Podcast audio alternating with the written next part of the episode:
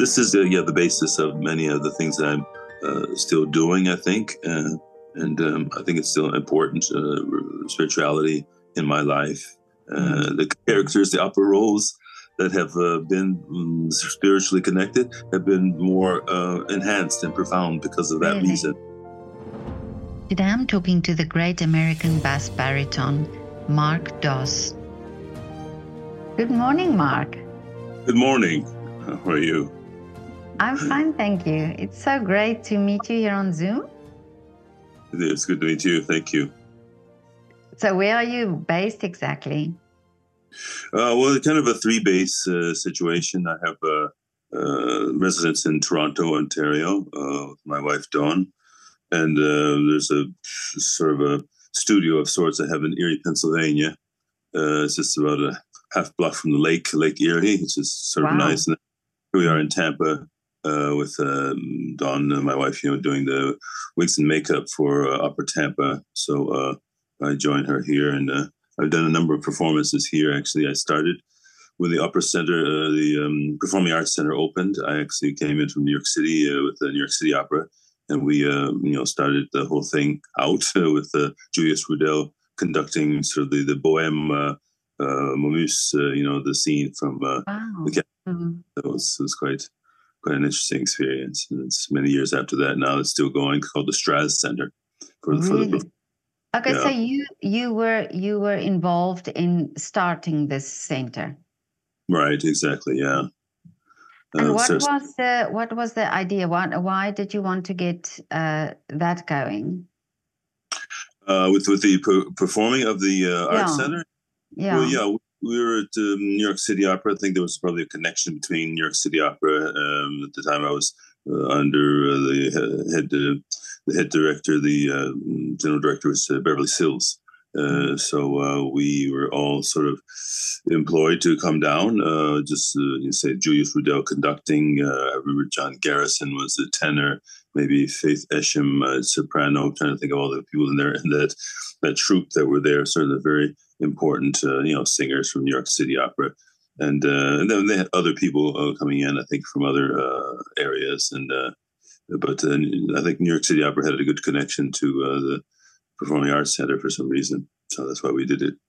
Well, America is such a big country, and I mean, distance, it, that's always the thing, isn't it? So um, right. you have to bring then the, the opera to the people in that way. Right, yeah. Mm. So, how much uh, do you, uh, when you start a project like that, you need to have sponsors? Because this is something uh, in America that I've heard a lot, um, and it's different than in Europe, uh, mm. where you really need private sponsors to do projects like that. Yeah, I think that's uh, that's true. Uh, the, the the funding that took place in order to build the art center was probably certainly from more private um, contributions than from the, um, the, the, government. Uh, so you know we get all those people together and uh, the links that come from them to the, uh, the, the performers and whatnot to make such a fantastic you know opening and a celebration of uh, the commemoration of this art, an art center. Mm. Yeah, unnecessary. Well, Mark, tell me uh, your career, um, uh, or, or let's start where, where it all started for you as a child. Did you play an instrument? Um, not necessarily. Uh, when I was coming up, um, I had wanted to possibly play the trumpet, um, but uh, I think my, my sister was actually taking in school, which was elementary school, the flute. And so I thought, okay. uh, let your teacher know that I would like to take the trumpet. And he said, well, you know, he will be able to take this instrument when he goes to high school or junior high school, and there's probably a better time. So this is now an opportunity that gets lost because I then go into sports uh, when I go into uh, junior high school and high school.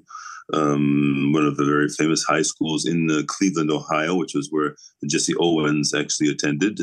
Um, you know, this wonderful, you know, four gold medal winner from uh, from uh, uh, Berlin. So um, it's quite uh, a famous place for track and field, but I, I was also doing other things. I did basketball, I did baseball, I did oh, cross okay. running, and also tennis. So those are th- sort of the things that took place that um, became more important in some ways than uh, trying to pursue a little bit of music. Um, it was only until I tried to mm, basically accelerate my program so that I could graduate from school a bit early, though late, uh, because I had been dropped back some grades. They said, well, maybe you can take some extra credits and get out of the, your high school um, maybe around the right time. So that was offered then to me from the counselor uh, music um, chorus. The chorus uh, was wow. extra credit.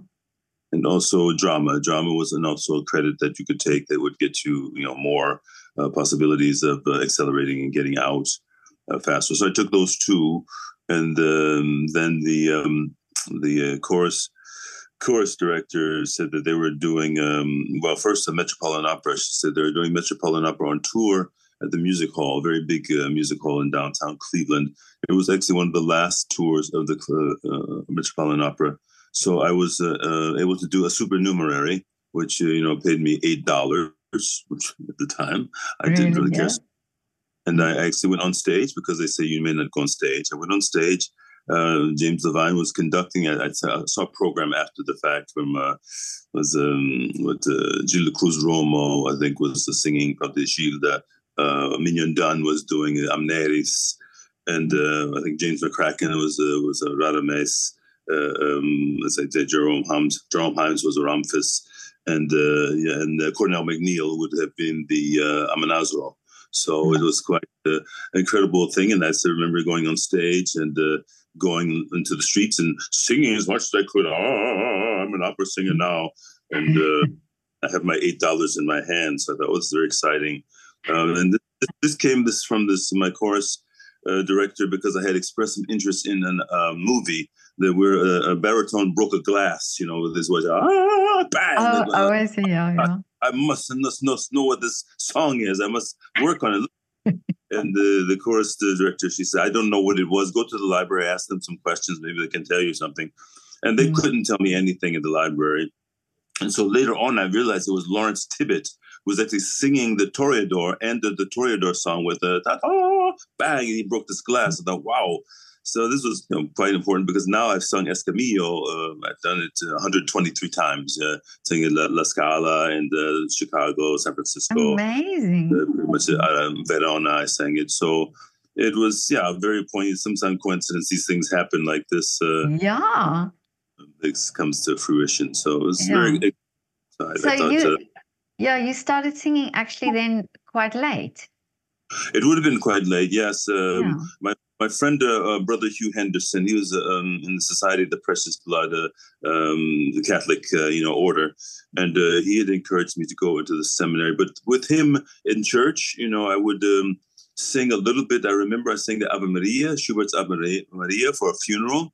He said, "Oh, how about you? Could you sing this?" I'd done a few things, uh, maybe for him at the piano or the organ. And so I sang that, and it was well, uh, uh, somewhat of a disaster for the poor uh, man whose mother had passed away. He says, "Oh, maybe you should tell him that he should not uh, pursue a career in, uh, you know, singing." Really?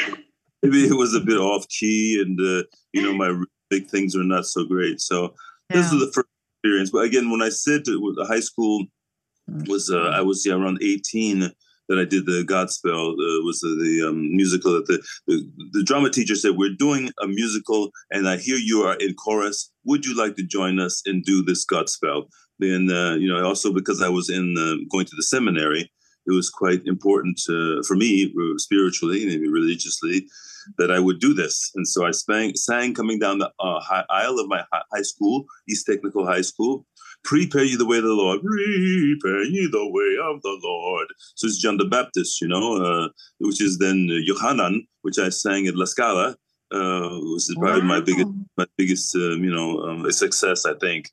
That I and then go back and say, my gosh, I sang, you know, this uh, uh, John the Baptist in a way uh, coming down the aisle of my high school. So it's yeah, it was a bit. My friend brother Hugh had taught me to play a scale on the piano, a C scale with one hand. So it's do re mi fa sol la ti do ti la sol mi re do. This is all I could do musically as far as the, the technical abilities. But uh, before I left undergraduate, which was my uh, seminary at St. Joseph's College in Rensselaer, Indiana, uh, I was a, it's a regular uh, school with a thousand students. but there were then 25 seminarians who were studying for the priesthood. Uh, one, I think one oh, was probably become a brother. Um, so uh, from that place, you know, the secular students, we have lunch, but basically we have morning prayer, we had the daily mass, we had uh, evening prayer, and then you know, so then we go on, we go to the classes with the regular students. Um, so this was uh, the experience, and I took music, I took voice because I thought, well, then I would enhance my ministry uh, with this uh, training. Um, and uh, I think before this is quite important before I left for the seminary, after Godspell, my last year in high school, there was a program in Cleveland, Ohio, for the first time ever, uh, to perform uh, to um, participate in the arts. So they had oh. the summer summer program. Or would you? I would usually do uh, janitorial work. I would clean mm. things, you know, whatnot in the, in the schools. So this program then allowed us to uh, learn dance, uh, acting, and singing. They brought people in from New York uh, there was a director from New York, a singer from New York, a, a singing uh, coach. So we did the you know types of uh, exercises and uh, um, acting exercises and dance exercises, and then we put on a production uh, in the summer. That summer, about twenty, maybe 20, 30 performances. I can't remember the exact number of the Wiz that is. So it was not the Wiz. It was not the Wizard of Oz. It was an original adaptation of Frank Baum's The Wizard of Oz. And oh, so okay. mm-hmm. the, the, different mm. casting to make it work. And they said, well, you know, my voice projected well. I don't, I'd taken hardly any lessons, uh, but um, so they cast me as Daniel Gale from Kansas, which is not Dorothy Gale. You know, it's the, the sort of the lead kind of singer. Oh yeah, yeah, yeah. Uh, and then the, the wizard was a, an African American uh, female. Uh, she was very petite, but you know, so we had, and my dog was a, a six foot, foot tall uh, Polish man. Uh, of, of uh, okay. On his uh, he was walking around. yeah. It, it was quite an interracial, interdenominational sort of a experience of diversity, and um, we put on a, a very good show, uh, original music that was done, and um, I, I, remember very much inside, inside, inside yourself. There's a world full of laughter and fun. So it's very, you know, individual and, uh, as I said, um, uh, very much uh, original sort of music. Um, it's nothing like, um, you know, Judy Garland, you know, singing oh, okay. it. Yeah, yeah. Or, but, or, or, yeah, but so, amazing that you didn't have any singing lessons up to then. It's somewhat. I mean, the, the chorus uh, was very helpful. Um, uh, because you know you do basics exercises when you warm up for the, the chorus uh, uh songs that we did uh, when I was in the, my last year of school. Um, I always was stuck in front of the television watching some of the Mario Lanza uh, movies. So oh. always mm-hmm. makes inspiration, which I know many people have said, oh, Mario Lanza was the inspiration for so many opera singers to start out their careers. And so, I mean, uh, but my voice was a, a, lower one. I didn't realize at the time. But then I'm going up singing the Mario songs. And so I get to uh, undergraduate, I'm singing now in the tenor section. and so, uh, oh, um, yeah. tune, wrong technique. Uh, uh, so, um, but in, in this um, whiz that is, you know, I was in the right uh, tessitura. I was right. Uh, it was actually starting out in the best way because there was not a lot of strain. Uh, it was only after that I started sort of pushing up um, I sang the, the Padre in the first year at St. Joseph's College. I'm in the Catholic seminary. and they wanted me to do uh, Sancho Panza. And I said, no, I want to do the Padre because I'm in the seminary. I want to be typecast. I said, oh, okay, we'll give you the Padre then. So mm-hmm. it was nice because I was taking Latin at the time. Mm-hmm. And you know, the Padre says De profundis amorate, oh, Domine, Domine. So this whole thing is like, um, I guess I'm singing a wonderful, you know, Gregorian chant uh, in this uh, in this um, musical of uh, La Man of La Mancha. Uh, so uh, the tuning was still a little, little, um, not necessarily difficult, but um, just the vocal presentation. So it was only the second year in um, undergraduate, still in the seminary, that I had a, a baritone teacher whose name was Dan van der Linden, and he said, "You know, you you're you're a, a baritone, bass baritone, but you you're not a tenor. So get out of the tenor section and, and sing in the right uh, you know voice you should be singing." So that was um, that was the biggest transition I would make to the voice that I have now.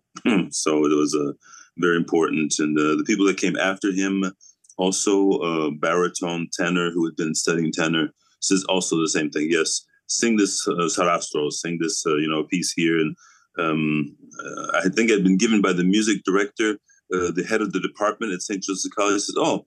The teacher said, "I'm doing. Uh, they have this singer. I don't know what to do with him. I, I've never taught, you know, someone this kind of caliber. He said, well, here, here, here, two arias. Here, he gave her two arias for me to look at and work on, which was um, uh, Non più andrai, you know, in the Nozze di Figaro, and the the um, Leporello, Madamina.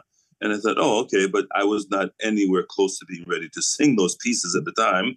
So I went on to did other other pieces that were very simple. Now, I obviously, obviously, I came back to those because now you know, I've sung those repertoire uh, on the stage, but uh, I sung that repertoire. But uh, it was, yeah, a very interesting yeah. process to get to where I needed to go. Um, so one the teacher, then I did with the that's Valparaiso University, so in Chicago, that I took after my Dan van der Linden left. He was Joseph McCall. From him, um, I actually went before to Dan van teacher, who was Dorothy Lindenkrieg. These wonderful connections. She had me sing the Sarastro aria. She said, "Oh my gosh, I hit the low. Oh, oh my gosh, I hit the lower F." She said, "Oh, we have to do something." So I entered the Metropolitan Opera competition. My my uh, the, the, second, uh, the third year, uh, junior year, and uh, I won the district.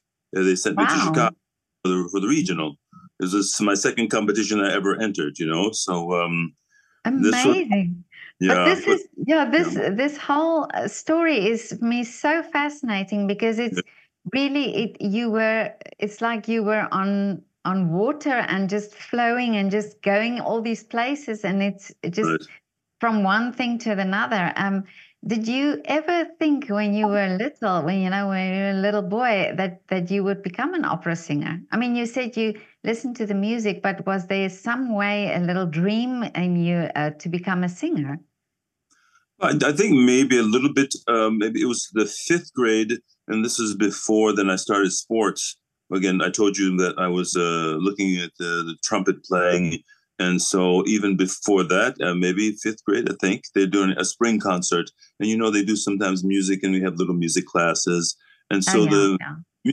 teacher said to me, so I want you to, to sing something for me. And she probably did uh, maybe a little line and I sang the next line after and it was the Wells Fargo wagon solo, solo from the Music Man. Oh, the Wells Fargo wagon is a coming down the street. She said, "Oh, that's beautiful. You could go to New York right now and make a lot of money." I said, "Oh my God, that was scary." it didn't uh, even sing after that. I didn't sing oh, anywhere. Oh, really? Yeah. It was very frightening, I think, to to think about something yeah. I had done before. Hmm. So this and was the parents, yeah, but and your parents did they uh, were they at all were they singers or uh, you know did they play instruments? Do you come from I a think, musical family? Well, not no, not at all. I think my mother maybe she took some piano lessons a little bit at one time, but nothing that was extensive. So I didn't get anything really from her. My father had a very very deep voice, you know, but uh, I don't I don't think I ever heard him sing anything uh, really. Uh, my grandmother did sing a bit in church, and so she would sing some spiritual. Yes, Jesus loves me. Yes, oh, Jesus oh, yeah, loves. Yeah. So I remember the songs that she would sing a little bit, and my, my mother would sing a little bit of that same song. Um, so there was very little. Uh, I think just only sitting in front of the television, watching a Metropolitan Opera uh, broadcasts. Maybe I remember um, because I've sung Sparafucile and I just did Rigoletto. I remember, I think, sitting in front of the television watching a production from the Metropolitan Opera of that um, of the, that opera. I know why that comes to me. It's, it was that opera, but I'm pretty sure because I have visuals as only a five, six year old uh, watching these things in the, the Mario Lanza movies that uh, made me think, oh, Jesus is wonderful. Uh, very glamorous. Uh, I don't know. Singing was something. Oh, and we also did, you know, the Michael Jackson things when I was growing, coming up. We did something oh, lip, lip lip syncing. You would do to little competitions. So there was the, the Temptations, the Four Tops, and the you know the Michael Jackson, the Jackson Five. So they were all sort of um, things we would kind of sing a little bit at school, and um, we give the idea that you know maybe oh geez this is really interesting music. It's fun to sing. Uh, it was it was the pop music of the time. Uh, yeah. So anyway, that was uh, uh yeah. That's my yeah, that's amazing. So you ended up then in New York? Uh, with New York, uh, this uh, did not happen until, um, let's say, I went to graduate school after in the um, St. Joseph's College because I dropped from the seminary in my my third year. Uh, uh, my my second teacher said to me, he says, "You know, you could possibly be a professional singer uh, if you decide not to become a Catholic priest and to mm-hmm. um, maybe work on your musicianship." He said, because obviously I had not done very many things before then, so it would take a lot of um, uh, extra um, study. So uh, from there, I went to yeah to um, Indiana University. I, I, auditioned for them, and uh, my my mm, of the department at St. Joe's had gone to Indiana. He had his doctorate from Indiana University. He had uh, supposedly the second best sight reader in the in the in the country uh, because he was uh, quite a, quite an incredible pianist. I don't know who the first one was, but um, that's what he proclaimed himself. Uh, so anyway, I did go to Indiana for graduate school. In my undergraduate, I started in math because I was very good in math in school, but it was not the right math. It was not advanced. So I, I learned that quickly that it was not the right track. I went to sociology because I thought this would be helpful for my uh, ministry, for something I did not know enough about, how people act in groups. Uh, oh, I yeah. love I love psychology. I love philosophy, and I would take theology because that would be a part of the uh, the uh, the coursework for the the study of the of the priesthood. So I took uh, sociology for that reason, and so I still was not convinced that music would be the path that I would take. So really? I, my graduate um, um, exams in sociology, not music. So, and I think I placed okay. Yeah. yeah, maybe I would be a singing social worker. I thought I don't know where oh, I was okay. going to to do. So I, I placed okay. I didn't apply to, to the schools yet in sociology, so I did go to uh, Indiana University and uh, the University of Illinois in uh, Champaign Urbana, where uh, William Warfield was teaching at the time. So, and I was going to go to Cincinnati Conservatory again. This is the path that my uh, head of the department at St. Joseph's College had gone because he had his undergraduate at the University uh, Conservatory in Cincinnati. is a very in, in important, I think, conservatory, and uh, Indiana University has, has said he has his doctorate as well as his wife. His wife had a master's degree from uh, Indiana University. She had she was actually my piano, piano teacher. I took piano from both of them. It's very quite different piano from one to the other. Uh, mm-hmm. So and interesting, I think I said by the time I left undergraduate, I was doing charity exercises. I was doing scales up and down mm-hmm. with the piano Mm-hmm. Oh, we know who that is in the practice room because it's in Doss. He's going, and then uh, I think, again, without having the knowledge of uh, yeah. pre uh, things, I, I, was not able to sight read so well. So my teacher said, you know, you play these scales so incredibly well. You should be playing piano better. I said, well, yeah, I know. But then I, I took organ next. And maybe because I then uh, increased the range of my concentration with the pedals and whatnot, uh, then my piano playing got better. Uh, and oh, so, and they were but quite what different. Was, why, why did you take piano lessons? What was it about the piano then? Uh, well, initially, even my uh, first year, the freshman year, I took piano because it was something that, as a music minor, I took a music minor to begin it. I had um, math. I left math. Went to sociology major, music minor. I kept music as the minor, and uh, then because I was doing this successful, these successful things, and the, the teacher um, he said to me, "You know, you are doing these creative things like drama and and music. Uh, why don't you switch your major? Why are you you doing these other things like you know sociology and whatnot?" So I said, "Well, I'm going to still. I'm in the seminary, and I need these things for my ministry." So what happened was I continued sociology, but then I took more music classes as well, and I became with a double major. So I finished with a degree in music and sociology, and uh, I took uh, a lot of courses in Latin as much as they could take because they offered Latin that I should take for the seminary. So I just continued to take as much as possible. So the, that helped the languages, and then the the music became better uh, with the, again piano and uh, uh, other things. I mean, composition. I had to take uh, uh, different types of improvisational things that were a little bit more advanced for me because again i was coming from such a lower level of uh, musical background. But uh, i finished with the degree and i think it was very helpful. Um, solfeggio was something that i introduced because i I had found it in my studies because I do a lot of reading and uh, I even gave that to my teacher, um, who was the, my second piano teacher.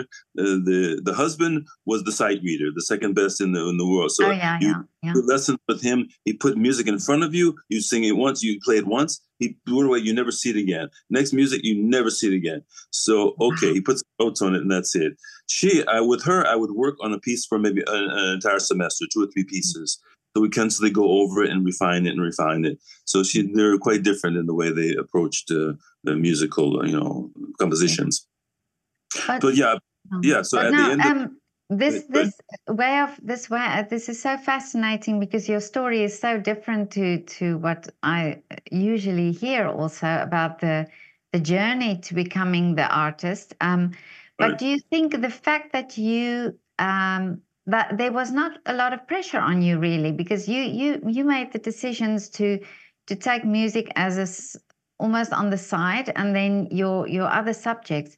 But do you think in that way you um, the fact that there was no pressure on you to to really uh, just study music all the time that that also uh, brought something else with you know that uh, that that enhanced you as a as an artist i would think so um i don't know yeah i mean the pressure because i'm always varied i've always been varied i've always been wanting to do many different things mm-hmm. um as i said in high school doing these different sports and uh I remembered uh, adventurous in some ways. My friend brother Hugh gave me a typewriter, which was very rare at that time. Uh, said, "Here's a typewriter; you can do your schoolwork on it." So I was so adventurous that I did my chemistry, uh, you know, uh, assignment with the typewriter. And so, um, you know, this is not something you usually do because you're doing a, you know, a lot of uh, different elements and whatnot, you know, uh, Na for sodium and whatnot. And so the, the teacher in chemistry says, I never had anyone do uh, uh this assignment, mm-hmm. a typewriter and putting these uh, things together. I thought, well, it seemed to be something I had uh, at, on, on, hand and I was going to use it to the best of my mm-hmm. ability. Uh, so that kind of expansion of different things sometimes was to my detriment, but also uh, to my uh, you know benefit. That I would find things that would help me connect one thing to the other, and I became a very analytical. When I was leaving the um, high school, the counselor said to me, "He says you tested very high in mechanical reasoning, and so I think you would be a good engineer." I said, "Oh, that's a really? possibility." But I'm interested. I'm entering the seminary, so I, I don't think anything that would work so well. But that was a good observation. It was good testing because, in essence, I am very analytical. I analyze my music quite extensively. I do. Um, I put my music on software, and uh, I find different uh, ways to do the, the solfeggio. I said my, my teacher, who was the piano teacher, who did the um, you know very extensive uh, creations of the composition I, I, had her for sight singing. So we're in the sight singing, and I'm starting out with solfeggio, no do re mi fa mi re do re mi fa, and so I was missing some of the pitches because I was concentrating on the syllables. You know that sense of oh, you're concentrating on one thing, but you're not getting the other thing. Look at the notes and just sing them. Ah, I was not doing that. So she said maybe the the, the, the syllables are holding you back. Maybe you shouldn't try to use them. I didn't listen to her. I continued to to work on those syllables, and I think that for those I was able to do at La Scala, say Rossini and Handel, because I would use solfeggio. I would break them down and make sure I could sing all of the arias and whatnot. They're very difficult with solfege syllables, and uh, that helped me then to make sure everything was very accurate and um, you know other things I've done rhythmically also too. Because my the, I told you the second teacher said you have to work on your musicianship if you're going to be a, a professional singer, and I realized uh, that I had to continue to work on it, uh, and so this is the path that I took. So I think yes, the the broadening or the broader areas of uh, so, so sociology and uh, the ministry and um, some of the Latin helped my Italian. It helped my French. Helped uh, whenever I sang in Spanish on stage as well, and a couple of operas. So um, you know those uh, romance music and also took, took German at uh, at St. Joseph's College with Father Gerlach. Uh, before I left, and so um, that was quite uh, quite an experience, at least to have th- those many languages before I, I went into graduate school. So um, when was the final decision that you're not going in the ministry? Oh, it, it would have been uh, going into the um, the summer uh, before my uh, junior year that I decided that was not uh, quite finding the right path. Um, uh, many of the seminarians were from a high school seminary. Uh, they had been spending they had spent already four years in the program, and now they're in college and in college now they wanted more freedom. They said, "Oh, you know, we we came into high school, we had to um, we had to do mass, uh, it was obligatory. We didn't have the possibility of doing. Maybe we have an option this today. We won't do mass. Maybe we do morning prayer, but not do night prayer. And so this was uh, incredibly um, shocking to me because I wanted almost a, a monastery. Um, before I entered the seminary, before I left high school, there was also a recruiter for West Point. This is a military, uh, you know, academy in the United oh, States. Okay. Uh, many the the generals and uh, many uh, some like like Eisenhower, many of some presidents went to West Point, and so I had to make the decision between the military and um, and maybe the ministry. Uh, my father had served in the military. My brother, oldest brother, had served in, in Vietnam in, in the military. So for me, that was a, a difficult point. And um, again, that discipline was what I was looking for. And, and um, in a monastery type atmosphere, I was wanting that for a seminary, and uh, that wasn't what they were doing. It was a modern seminary. You know, maybe you oh, have oh, yeah. you make some choices for yourself. You find your way by yourself. There is a spiritual counselor, and uh, I was a bit, you know, not necessarily maybe as honest with uh, him about what the struggles were that I was going through and so we had some difficulty in uh, in connecting that way. Um, I still feel a connection with many of the people in the order uh, that I studied under, and um, and uh, and maybe I'm more religious in some ways, or at least spiritual than my uh, family as far as religion. I think uh, because this we were all born. Uh, my six uh, six all of us all together, three three boys and three girls. we were oh, okay. all my mother wanted all of us to be um, educated in Catholic schools. Uh, she converted to Catholicism when she was married, and my father never quite made the transition. He was supposed to, you know, do the instructions, and uh, he never quite followed through. So this is, uh, yeah, the basis of many of the things that I'm uh, still doing. I think, uh, and um, I think it's still important uh, spirituality in my life. Mm-hmm. the characters, the upper roles that have uh, been um, spiritually connected have been more uh, enhanced and profound because of that really? reason. Mm. Uh, so that's what I did. I can imagine, yeah, that you can yeah. that you can, um, in a way, portray them in a different in a different way because of the background you have. I think so. Yeah, Jochanaan also. You know, I did the Scala and the Berlin Staatsoper. I did also. So it, uh, it. Uh, I sang it for Barenboim, uh, Daniel Barenboim, uh, I think also with the Wotan, the uh, um, Abendliche did for him, and he uh, he liked so much, but he also had me sing then uh, Vot Jochanaan at uh, the, the Berlin Staatsoper. So it was uh, quite quite important, yeah, to have the the connections of these people, and the, the, the connection with the the spirituality of the character of John the Baptist, um, and um, Saint Zachariah as well in Nabucco, but I've also sung Nabucco now. And so this is, so the double roles in many operas.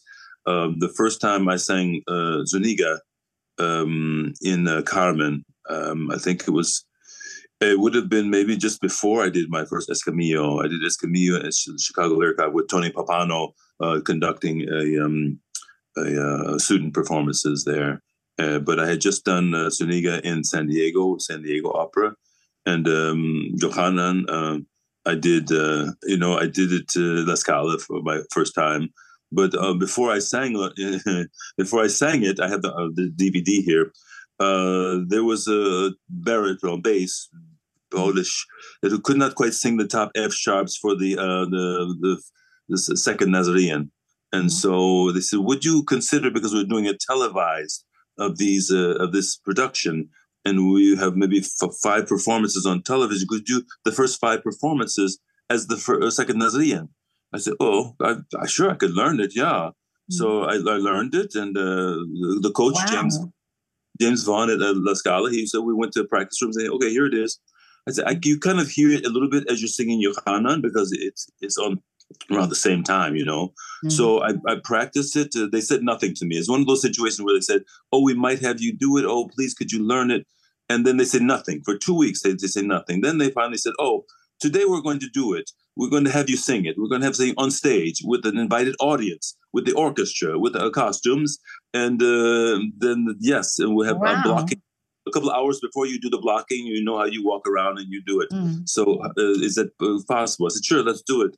So I've made no mistakes whatsoever. They thought, oh my gosh, you really? must you genius. How do you do this? It was not genius. It's just because I went through it every day on my own to make mm. sure that I would be ready in case I had to do it.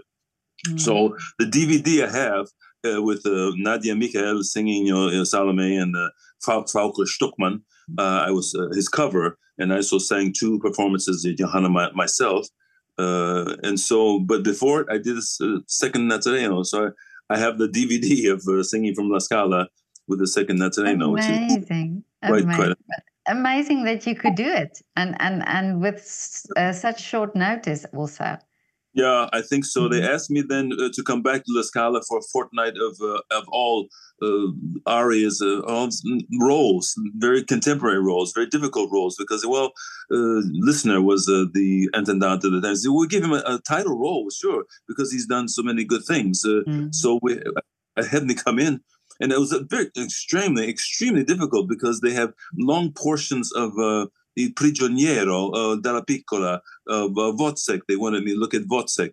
They wanted me to look at uh, um, uh, this Blaubart, which would be the you know Bluebeard's castle, and is Hungarian. So uh, you know this was I'm up till 4 a.m. every morning learning these big sections of this music and not getting as far as I need to be because I take um, pieces and I break them down and I analyze them and I come back, but I don't just look at things and become, oh my gosh, I know this, I can do it.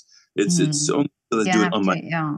Mm. So I don't think they understood that. They understand when they you perform things really well. They think, oh, you must be incredibly brilliant. We put it in front of you and you go on stage and you do it. I said, no, it doesn't work that way. Mm. Uh, for me, I break into words, I break into uh, music, I break into rhythms. Um, so I do a different process and then I put them all together uh, for mm. myself. And um, I think they're quite accurate and quite um, uh, impressive when they're done but mm it's a process. It's it's mm not um, it's not as you said. You would think, right. oh, you're mm. brilliant, because I know that sometimes the German mentality is that if you know it, uh, if you really know it, you can produce it right away in front of us. Then you know it. If you have to find out ways to learn it, then you don't really know it. oh, just, oh, yeah, yeah. I don't know if you know what I'm, I'm talking about, but yeah. I've, I've encountered that in, in some situations. But I said, for me, no. I have mm-hmm. to analyze it and analyze it, and then I bring it together, and then it can be very, such as uh, Stanislavski, uh, you know, putting the acting together, use mm-hmm. the nouns. You know, he talked about the mountains and whatnot. So I put those into my words. I put double underlines under my nouns, a single under the pronouns. I highlight it in italics the the verbs and the prepositions, and sometimes you know the, the adverbs. And so all oh, of yeah, those things. Yeah. Then I diagram the sentences as well. And then I sang them through in solfeggio. So uh, the metronome clicking and uh, melodica. Amazing. I have playing. I play the melodica a little bit so I can yeah. hear the tunes. So it's it's quite complicated. I mean, uh, mm. I remember uh, listening to uh, Roger Federer uh, talk about Federer talk about his um, his problem sometimes in on the tennis court because I you know I play tennis he says, because I have so many things that I can do, sometimes I get confused as to which one I'm going to use at what time. So that's oh, the only okay, yeah. decision. Mm-hmm. Do I use the backhand down the line? Do I do it from the cross court? Hmm, what do I do? So sometimes I think with all the techniques that I put together, I have to mm-hmm. figure out which ones to do for which situation. And so that becomes a difficult thing. It's not what you can do. Or what you don't know how to do anything, but you try to figure out what is the right thing to do at the right time. But that's, yeah, that's... yeah, but for you, uh, you uh, travel all over the world and you sing all over the world. So, how difficult is it to adjust to all these different theaters and different audiences and and different uh, colleagues that you work with? Yeah, well, the um, the, it, the the experiences that I had when I was coming up, um, say the first one when I took a flight I think I took a flight in the in graduate school. So I'm maybe already 23, 24. Mm-hmm. The first time I flew into West Virginia, I think there was a from Indiana University to the Metropolitan Opera uh, would be a district competition, and they put me to to a, a, regional that I went to to West Virginia. So I had to fly Bloomington, West Virginia. It's a short trip, basically. And then my second trip would have been to Washington D.C where I did a competition um, for a recital competition. Uh, wonderful, uh, you know, judges um, were a part of that. And then I went to Vienna uh, because I oh, was okay. in. Um, I saw in the in the music uh, school in Indiana a little notice and saying, "We'll send your material to um, the um, Wiener Staatsoper because they will have uh, in the program the ensemble um, for people, you know, students are becoming almost professionals." And mm-hmm. so I was, I entered, I put the, uh, sent them the tape, and they said, "Oh, wonderful! Now we want you to come to uh, Vienna and oh, wow. sing for the Staatsoper, the, the, the ensemble." So this was uh, my first big trip, first time in Europe, and mm-hmm. uh, I, I, took the trip. I won a second prize in Washington on my way, which gave me a thousand dollars, and I just kept going to Vienna. And uh, going through the stage door, I saw um, James King. Uh, mm-hmm. he said, "Oh, you're American. You're here." I said, "Yes, I'm here for the for the Staatsoper program, the uh, the ensemble." He said, "Oh." Well, uh, do you have a place to stay? Do you know where you're doing? I know nothing. I, I had my book, my bags at the door. So he took me over to the, the Hotel Sacher, which you know I, I oh, could wow. only board for maybe uh, you know well less than a week. Then I had yeah. to move somewhere else. But this was my uh, beginning, and I sang uh, amazing for them. And they said, "Well, it's good. It's a good audition. Come back now and sing for Maazel on the stage." Uh, mm-hmm. because uh, you know you need to go to the next the next round. I said, but I just sold all my belongings my my refrigerator, uh, forty dollars. I sold to Nicola Rossi-Lemeni. He said, "Oh, I buy the refrigerator." He was so impressed that I was selling everything I had to get to Vienna, and so I did that um, audition, and then uh, they didn't call me back, and so I went oh, to. No. Well, I went to Santa Fe, and I had apprenticeship that summer and Matthew Epstein, who was the head of Academy at one time, he said, "Well, listen, if they don't call you, I can send you to the finals of Chicago Lyric, and maybe you get into the ensemble of the Lyric Opera Chicago and start your career from there." So, I did this uh, from Santa Fe. I went to Chicago. I sang them. They said, "Great, we will take you." And uh, amazing. The, mm. So this is what I, you know all these singers that I then sang next to with uh, Mirella Freni and uh, Nikolai Ghiaurov. I did uh, my first was uh, opera was um, the Evgeny Onegin, you know, the Eugene Onegin. And so I sang the, mm, the Zaretsky, it was the, the small, you know, small lines. But Ghiaurov, I covered him singing Gremin. And I'm watching Mirella Freni do her first Tatiana, uh, asking Ghiaurov about the Russian, uh, Nikolai, come, come si pronuncia questa parola? So they, she'd go through and figure out how she was going to say, this is how you learn the roles. She was fantastic. I was watching her and uh, Joan Sutherland also mm. sang on stage oh, with her. really? Oh, wow. Brother Rochford, you know? So mm. I came out, she says, Chelsea, Chelsea. She's walking out. And um, I sang my first line, and she she did the head to the side and gave me gave a nod. Hmm. So that's a voice. Oh, I thought, oh my gosh, I've arrived. Uh, but one yeah. more assist, but one more rehearsal after that. She had the, the long train, you know, and and, and she was walking mm-hmm. out, and I stepped on it, and her head popped back. And I said, "Oh my gosh, my career's over. I've just on that train, the, you know, the veil of uh, Joan Sutherland." And she looked and she just laughed. oh, okay. um, but how amazing that the that the paths again, you know, took you to the right place. So you right. ended up being at the right place. But have you been back to Vienna? Uh, yes, I went back. Uh, I did the Amonasro in 2011. Uh, so because Aida then it became uh, very big, I sang it at the. Uh, I had sung it just before that at uh, La Scala because Barenboim wanted me to sing a performance. He says, "Oh, you're covering." Um, uh, I was covering um, Juan Pons. Uh, Juan Pons was doing the most of the performances, all of them. I think in the contract it said cover and maybe. So uh, Barenboim said, "Oh, do you would do one performance," and he conducted. So I did La Scala with him at um, uh, the Wiener Staatsoper. I think it was um, it was a you know it was a Wiederaufnahme, so it's always it was already something done. Okay. It was more more time rehearsing than any time because usually he said you know Vienna you do a few days and the next thing you say okay the stage go, but uh, this oh, was okay. ex- almost two weeks of preparation, which was uh, pretty nice. But, but I, I, did. yeah, I love the fact that you uh, that you sold everything and you absolutely came in faith but yeah but but still um such a great story because it's sometimes the things that you have to do Right, and, and it came back though, but it's, it's an, almost a, an incredible ending to it because when I sang the Jochanaan, my second one, my own, after I did the first, uh, second Nazarene, um, mm, Lorin Maazel came backstage at La Scala to congratulate me. He says, "This great job, I love," because he wanted someone to sing in his opera in 1984, uh, which he had uh, done at uh, Covent Garden, I think, and they were doing it then at uh, La Scala. I think the first time they at La Scala. It's probably after, yeah. So um, there's a, a, role called the Charrington. You know, it has a low range, high range. It's really bass and baritone. So um, he, uh, I think he wanted me to sing that one, and, and I did. I mean, this was the time when I was going to learn all the different roles for the, the Scala, and uh, that was one of them. And, and oh, so okay. it was the mm-hmm. one that they gave me because it worked. They also gave me um, Prus in the Makropulos case, so the Czech. Mm-hmm. I did that at La Scala.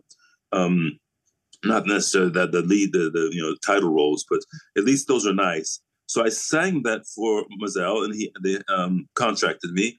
And then you know they did a lot of changes at the last minute at La Scala, which they were used to doing. I think Muti, when he was there, they would say, "Okay, I don't know if I like the singer so much. Let's change him for opening night." And, so it's like you know they're in shock because they're programming and they have family to come, and next thing you know they're saying, "No, you will not sing tonight." They were doing this for 1984, maybe with Maazel's. They mm-hmm. said, we don't like the sound so much. We don't like, we're going to have somebody else sing it. We don't know if he will sing it at, at all. Not for me. He was pleased with the way I was singing the part. So we would step in and wait for people who, who would come in for the quick, you know, changes. You, you have to sing a little bit maybe to help them out. So would they know exactly what they have to do? Uh, if they're reviewing, they've maybe done it in previous, uh, say at the Covent Garden. So I'm sitting there next to Maazel, and I said, "You know, I was supposed to sing for you 25 years ago at the Wiener Staatsoper." Really? And he, mm. he, says, "Oh, I think I think I remember something like that. I don't know. Come on, he had an amazing memory, but I thought, come on, do you really do you really remember yeah.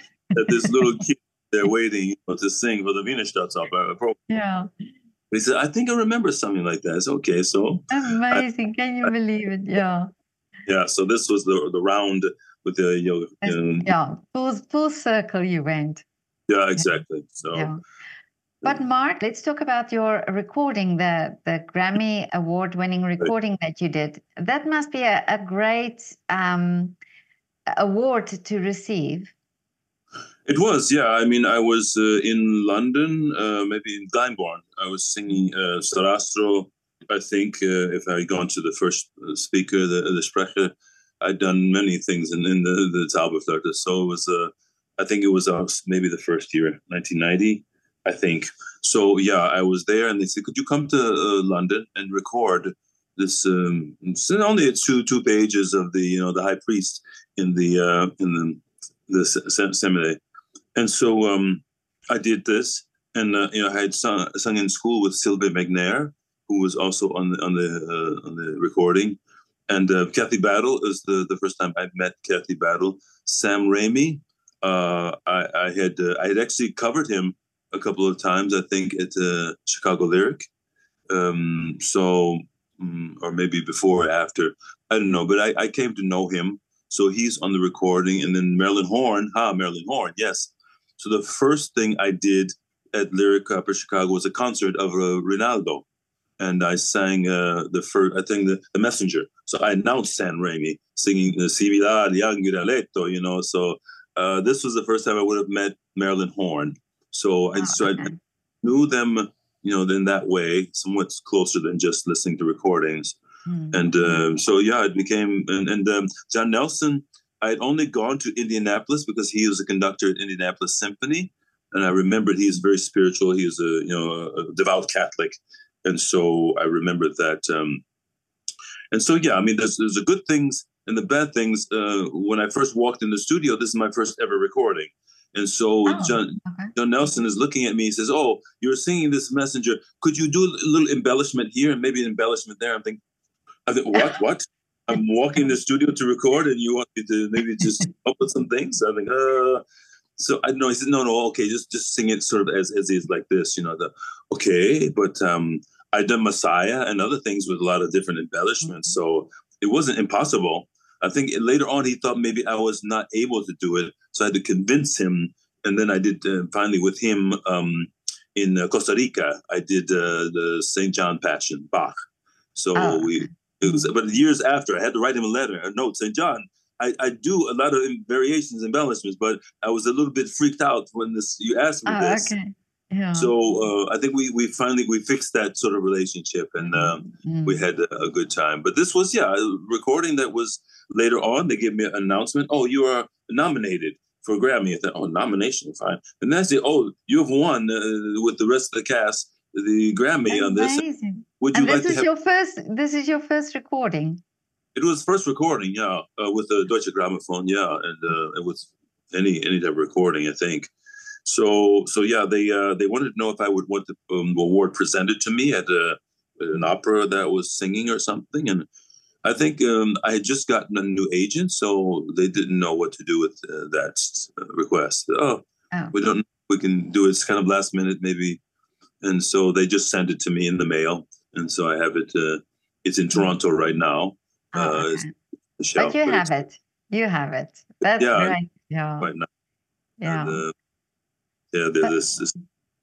but Mark, um, amazing all the things you, you've done and your story is incredible i you know it's it's really so interesting and it just shows you you had to be there you had to be here where you are now because it just all the paths just led you to uh, to be the singer and but what what is still the wishes for you for the future well i don't know i mean after i did the Jochanaan uh, the the scala i thought well now i could die because you know I've, I've uh, no. accomplished, accomplished you know, please. I mean, I thought, but uh, yeah, I mean, there were other goals, uh, you know, because my first contract was at the Metropolitan Opera.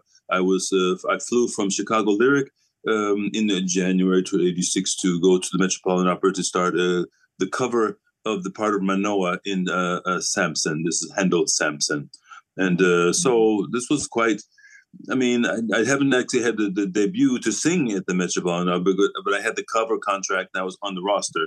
This is the first basically professional contract after my ensemble in oh, Chicago. Okay. Yeah. So, you know, it takes away some of the luster of, oh, you know, maybe I come back and do something. But, you know, it's always been nice to to do something else there. They asked me to do Sparafucile but I was in Chicago doing three roles that were, I thought, important. Uh, Jake Wallace and La Fanciulla. I did uh, Hercule in um, Alceste with Jessye Norman.